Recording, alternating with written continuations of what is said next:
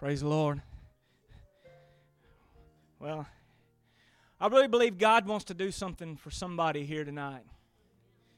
You know, I don't know if anybody else could feel it, but while we were up here singing, it's been a long time since I felt this, but it felt like somebody opened up a big jar of warm honey and just poured it all over me. It just felt so great to be in the presence of God. You know what? And this is just a little taste of what God's getting ready to do for this church. Sister Pendergrass, what God's done for you is just a little taste of what God's getting ready to do in this church. Praise the Lord.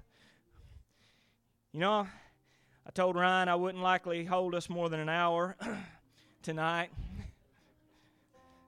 I think I've yet to break 30 minutes up here. But that's neither here nor there. I do feel like I have a message and a word. It may just be for myself. And you may find me being just a little bit transparent tonight. God gave me the title for this message quite a while back. And it was just a thought in the back of my mind. And, and actually, Brother McCall asked me to preach tonight a week ago. So I've been kind of mulling it over in my heart and in my mind, kind of praying about it a little bit, wondering what way I should go. And when I come down to the church today to put my notes together and try to figure out which way to go because I felt like, you know, I had something for the church. And I just felt like God hit me and said, No, it's for you. So if nobody else gets anything out of this, me speaking it with my mouth is me preaching it to myself. Jeremiah 6 and 16, we read, says, Thus saith the Lord, Stand ye in the ways, and see and ask for the old paths, wherein is a good way, and walk therein, and ye shall find rest for your souls from this passage of Scripture tonight, I'd like to talk to us just for a little while about the thought taking the road less traveled. Probably when God brought this thought to my mind, like I say, was probably about a year ago. And people that know me probably know I'm not a real big poetry guy. If it gets beyond roses are red and violets are blue, that's about the extent of my poetry. But occasionally I do read a poem from now, from time to time. But I read first, probably first read Robert Frost's poem, "The Road Not Taken," and I'm not going to read it tonight because I'm not real good at reading poetry. But I'll give you what I got out of out of this out of this writing. And uh, this is how I saw what Mr. Frost had written in this poem. Basically, if you read the poem, you find the narrator is talking and he's standing in the autumn woods. And he finds himself on the path, he finds a fork in the trail. Says one path looked like it had been used pretty good, and the other path was there, but it just wasn't real it wasn't real clear. It was kind of overgrown and whatnot. Perhaps at one time the trail that was overgrown was the main trail that had been taken through that area. But for some reason over time people had went the other way. And they didn't want to take the old path anymore. As the narrator pauses at the fork in the road and contemplates which way he should go, He's probably no doubt thinking that if he goes the way everybody else is went, it'll probably be easier going. Won't be any effort on his part. It'll be clear and easy to go. But as I read the last stanza of the poem, it's what it hit me. It said, and the narrator says, I took the one less traveled by, and that has made all the difference. And if you'll give me just a minute, I'll make I'll try to make up all this makes sense what I'm saying. As I sat there and was putting my notes together, I just began thinking about the I've only been around the church about 30 years. To some people, that's not a very long time. Brother and Sister Anderson's been around it longer than I've been alive. But, you know, I started contemplating and I was talking to God. I said, God, you know, when I first come to church, I can remember times when the prayer meeting in the prayer room spilled out into the congregation and the whole service just went nuts. You know, it never got any farther than the prayer meeting, and the next thing you know, it was 11 o'clock at night before we were all going home.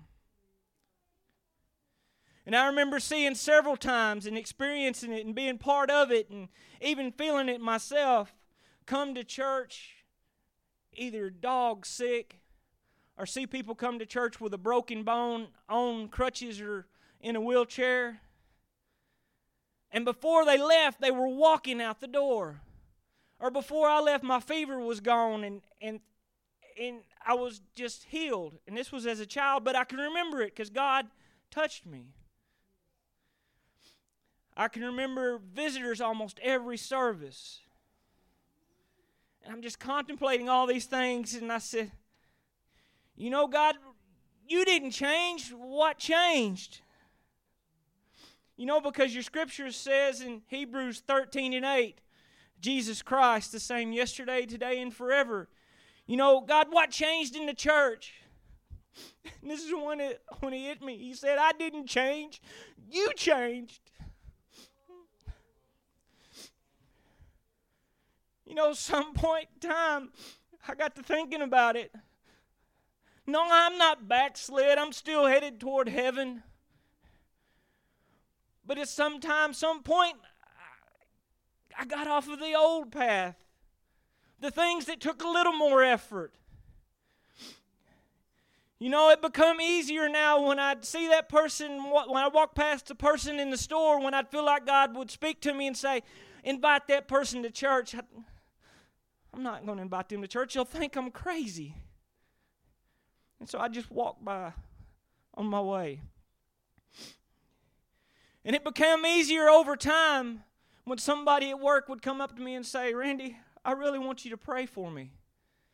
Instead of saying, Well, let's agree right now in prayer, I'd say, Well, I'll have the church pray for you. Just because it was simply easier. Didn't want to make a scene. You know, and I,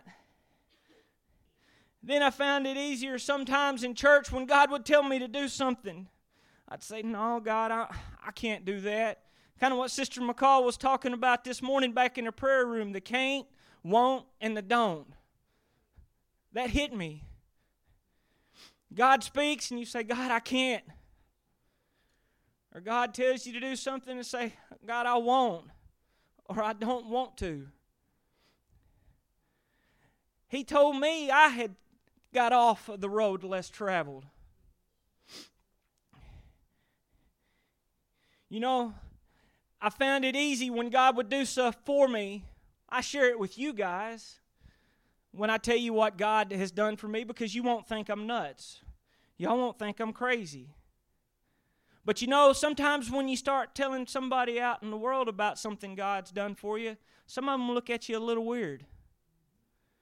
But you know what? Sometimes it's what those people need to hear. You know, when God does something for you, He doesn't do it for you just to keep it to yourself. He does it for you to share what He's done with the rest of the world. You know, you share it with your brothers and sisters, and they'll shout with you and say, Yeah, that's great.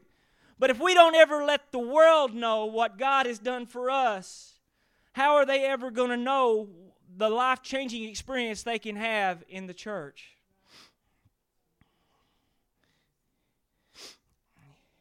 You know, I'm just going to stand up here and I'm going to ask the church to just forgive me because I haven't obeyed when God said, Go tell that one that God's got to work for them and God's going to use them in a mighty way. I'm sorry.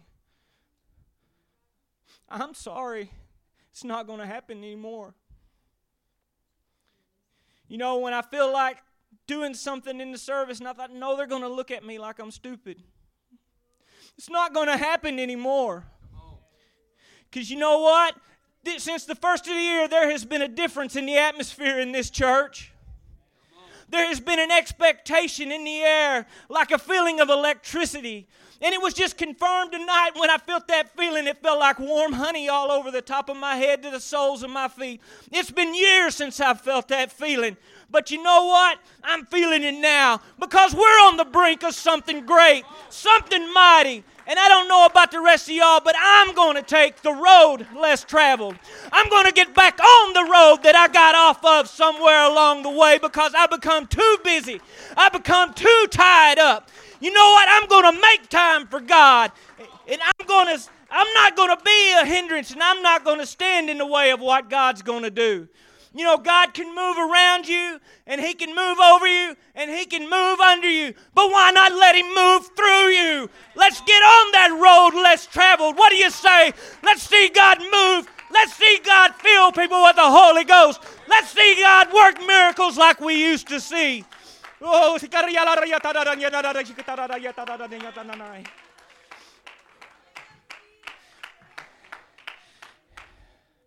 Whew. You know, I've been feeling it for a while, and I don't know if anybody else has or not, but we're on the brink of something great. Hallelujah. You know, if we could all stand, and if Brother Ryan could come to the music, I told you I wouldn't keep you any more than an hour tonight. But you know, sometimes I feel like I'm probably not the only one that God's been talking about getting on the road less traveled. You know what I mean about the road less traveled? It's a little more dedication than I've had, a little more Bible reading than I've had. You know, a little more obedience when God speaks. When God wakes me up at 3 o'clock in the morning and it feel that nudge to get down and pray instead of rolling back over and saying, No, I've only got two more hours before I got to go to work. I'm going to try to be more obedient. And if you feel like God's calling you tonight to, to walk the road less traveled, I would invite you to come down to this altar tonight and with me make a dedication to walk the road less traveled. You know, the pastor and pastor's wife can't do it by themselves, church. It's going to take all of us together working in tandem with God to see revival come, and it's coming.